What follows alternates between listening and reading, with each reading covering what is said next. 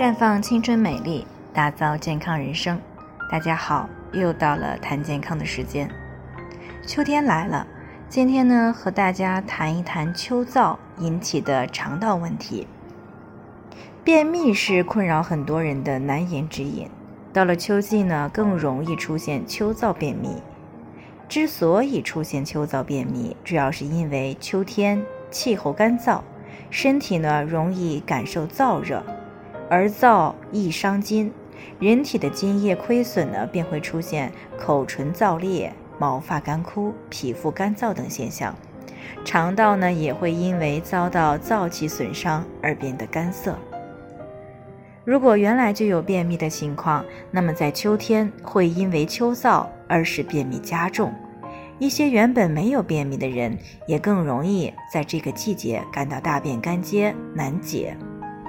那么便秘都有哪些表现呢？首先，便秘呢并不是指大便干燥，还包括排便次数少、排便艰难费力、排不干净、腹部不适等表现。那么产生便秘的原因有哪些呢？首先是空气干燥、喝水少，大肠内由于水分不足、湿润度不够，而使粪便变硬，难以排出。其次呢是天气变冷，中医上认为寒气是导致便秘的其中一个原因。身体的寒气过重，血液循环便会不畅通，进而呢影响到大肠功能。再者是暴饮暴食。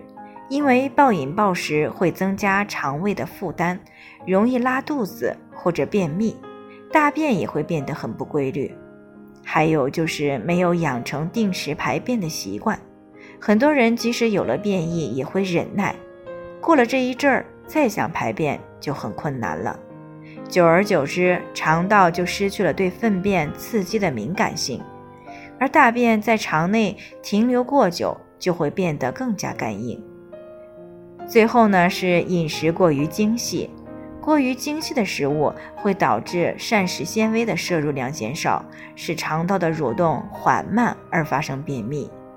因此，平时排便不畅的人群，在秋天一定要注意便秘的预防。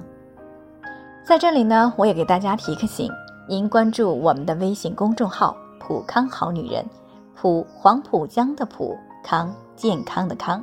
普康好女人，添加关注后点击健康自测，那么你就可以对自己的身体有一个综合的评判了。健康老师会针对您的情况做一个系统的分析，然后给您指导意见。